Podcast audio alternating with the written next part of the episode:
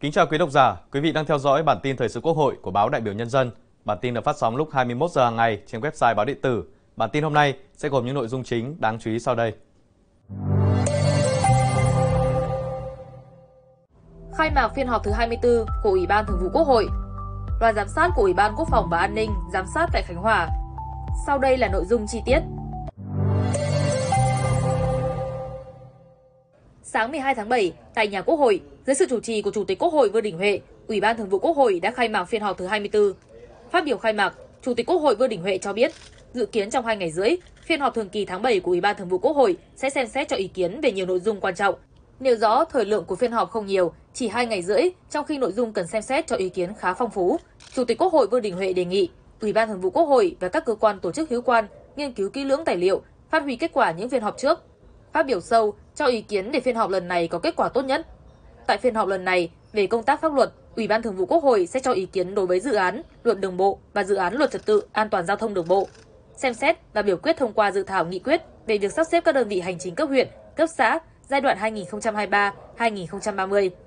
Về công tác giám sát, Ủy ban Thường vụ Quốc hội sẽ cho ý kiến về kết quả giám sát bước đầu về chuyên đề giám sát của Ủy ban Thường vụ Quốc hội về việc thực hiện nghị quyết số 88 năm 2014 và nghị quyết số 51 năm 2017 của Quốc hội vì đổi mới chương trình sách giáo khoa phổ thông, xem xét báo cáo công tác dân nguyện của Quốc hội tháng 5 và tháng 6 năm 2023, cho ý kiến về việc tổng kết, giả soát việc thực hiện nghị quyết liên tịch 525 ngày 27 tháng 9 năm 2012 về việc tiếp xúc cử tri của đại biểu Quốc hội.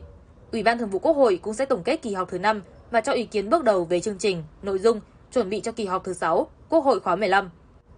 Tiếp tục chương trình phiên họp thứ 24, sáng nay, dưới sự chủ trì của Phó Chủ tịch Quốc hội, Thượng tướng Trần Quang Phương, Ủy ban Thường vụ Quốc hội đã cho ý kiến tổng kết, giả soát việc thực hiện nghị quyết liên tịch 525 ngày 27 tháng 9 năm 2012 về việc tiếp xúc cử tri của đại biểu Quốc hội. Cho ý kiến tại phiên họp, Chủ tịch Quốc hội Vương Đình Huệ đề nghị trong báo cáo của Ban dân nguyện cần đánh giá thêm về công tác quán triệt thực hiện nghị quyết, giám sát việc thực hiện nghị quyết 525 thế nào, đánh giá tính sâu sát, phù hợp, thực chất, thiết thực và hiệu quả của công tác tiếp xúc cử tri, nêu ra những quan điểm lớn về việc sửa đổi, bổ sung nghị quyết và những nội dung chính sách lớn cần sửa đổi, bổ sung. Chủ tịch Quốc hội gợi mở, sau khi hoàn thiện báo cáo nên tổ chức hội nghị chuyên đề về nội dung này để công bố chính thức kết quả tổng kết thực hiện nghị quyết 525 và nghe ý kiến của các đoàn đại biểu Quốc hội và các đại biểu Quốc hội làm cơ sở để xây dựng nghị quyết mới.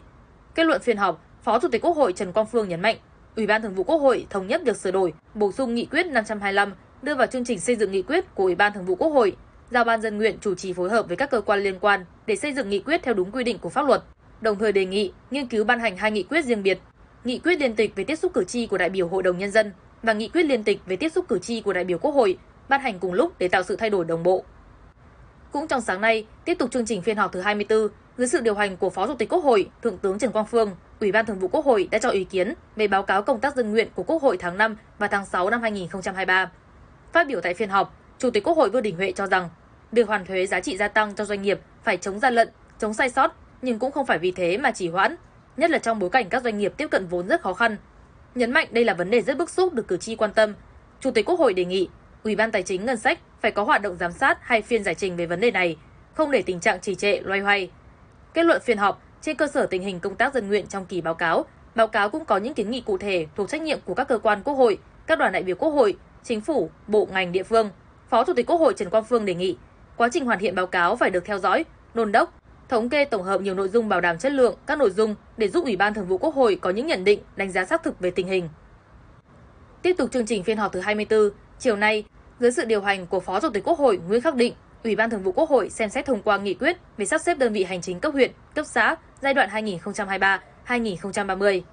Phát biểu tại phiên họp, Chủ tịch Quốc hội Vương Đình Huệ nêu rõ, hồ sơ và dự thảo nghị quyết đã đáp ứng được đầy đủ các điều kiện để Ủy ban Thường vụ Quốc hội xem xét thông qua. Chủ tịch Quốc hội lưu ý, việc sắp xếp đơn vị hành chính cấp huyện, cấp xã phải đạt được nhiều mục tiêu, đó là giảm được số đơn vị hành chính, góp phần tinh gọn tổ chức, bộ máy, biên chế, giảm chỉ tiêu cho ngân sách nhà nước và quan trọng nhất là tăng cường hiệu lực, hiệu quả trong quản lý nhà nước, tạo điều kiện thuận lợi cho người dân và doanh nghiệp. Do đó, trong quá trình quán triệt và tổ chức triển khai, Chủ tịch Quốc hội đề nghị Chính phủ, Bộ Nội vụ luôn phải lưu tâm các mục tiêu này. Phát biểu kết luận, Phó Chủ tịch Quốc hội Nguyễn Khắc Định nhấn mạnh, Ủy ban Thường vụ Quốc hội thống nhất về nguyên tắc sắp xếp đơn vị hành chính và tiêu chuẩn của đơn vị hành chính, dự kiến hình thành sau sắp xếp, tiêu chí, tiêu chuẩn sắp xếp đơn vị hành chính. Tuy nhiên lưu ý, việc làm trong giai đoạn này cần tính đến giai đoạn sau để tránh vướng mắc. Đồng thời đề nghị cần lập đề án riêng khi nhập toàn bộ hoặc một phần đơn vị hành chính nông thôn liền kề vào một đô thị liền kề để thành lập đơn vị hành chính đô thị mới, kể cả việc thành lập thành phố trực thuộc thành phố. Chiều 12 tháng 7, đoàn giám sát Ủy ban Quốc phòng An ninh do Phó chủ nhiệm Ủy ban Quốc phòng An ninh, Trung tướng Nguyễn Hải Hưng làm trưởng đoàn đã kiểm tra công tác phòng cháy chữa cháy tại cảng cá Hòn Dớ, Nha Trang. Báo cáo với đoàn giám sát, lãnh đạo cảng cá Hòn Dớ thừa nhận, bên cạnh những mặt đạt được thì lực lượng phòng cháy chữa cháy còn mỏng, vẫn còn thiếu kỹ năng nghiệp vụ chuyên sâu nên kiến nghị được hỗ trợ hoặc cấp miễn phí trang thiết bị hàng hải, cứu sinh, cứu hỏa, hệ thống thông tin liên lạc cho tàu thuyền, đồng thời hỗ trợ nguồn kinh phí cho công tác đào tạo, tập huấn, tổ chức diễn tập phương án chữa cháy và cứu hộ cứu nạn, kết hợp nhiều lực lượng, phương tiện tham gia tại cảng cá để nâng cao kỹ năng nghiệp vụ cho cán bộ công nhân viên cảng cá. Sau khi nghe báo cáo và khảo sát thực tế tại cảng cá Hòn Dớ, Phó chủ nhiệm Ủy ban Quốc phòng và An ninh Nguyễn Hải Hưng đặt giả thiết có sự cố cháy tại trạm xăng dầu trong cảng cá, đề nghị ban quản lý cảng triển khai nhanh công tác dập tắt đám cháy. Rất nhanh, lực lượng phòng cháy chữa cháy tại cảng đã xử lý tình huống giả thiết, dập tắt ngay đám cháy đang bùng phát dữ dội. Việc xử lý nhanh gọn tình huống giả định được đoàn giám sát ghi nhận và đánh giá cao. Cùng ngày, đoàn giám sát lên tàu ra khơi xa để kiểm tra công tác phòng cháy chữa cháy trên các tàu cá của một số ngư dân. Bản tin hôm nay xin được kết thúc tại đây. Cảm ơn quý vị đã quan tâm theo dõi. Xin kính chào tạm biệt và hẹn gặp lại.